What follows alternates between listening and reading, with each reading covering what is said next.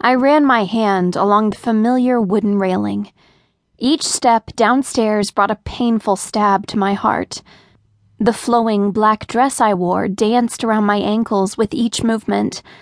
I pulled my sweater around my chest tighter, wrapping it around me to create a cocoon of comfort. I could feel my cheeks grow hot, and I brushed off the fresh tears that continued to flow since my mom's death, trying not to ruin my freshly applied makeup. On the last step, I hesitated. It was as if contact with the cold tile would cause it to crack and swallow me whole. I gulped another sob back and touched the toe of my shoe down. The tap from the sole hitting against the floor echoed in the deserted room. I kept my arms folded around my chest and stood there with my eyes closed. I took in a long breath and anticipated the familiar scent of lilacs that my mom smelled like. I exhaled and opened my eyes. A stale and bitter stench came from a row of empty beer bottles lined up on the marble countertop. I couldn't remember the last time my dad drank.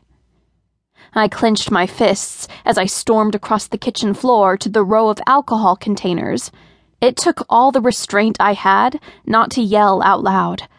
I had come home for her funeral, but maybe it was a mistake to stay in this house.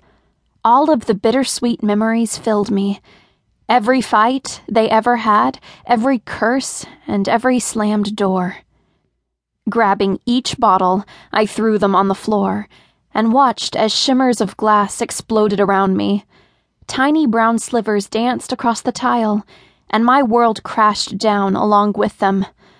I was so angry that my hands shook. It felt good to throw something. A petty tantrum, I know, but in some weird way, I needed to do it. "What are you doing?" I jumped as my dad's unexpected voice filled the room.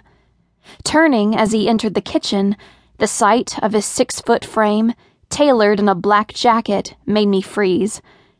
His sun-tanned skin, the perfect complexion against the white collared shirt.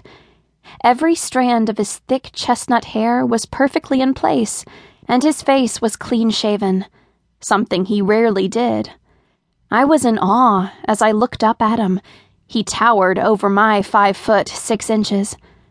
I never saw him wear a suit before, and it caused my gut to twist as I became more conscious to the reality of the day. Today?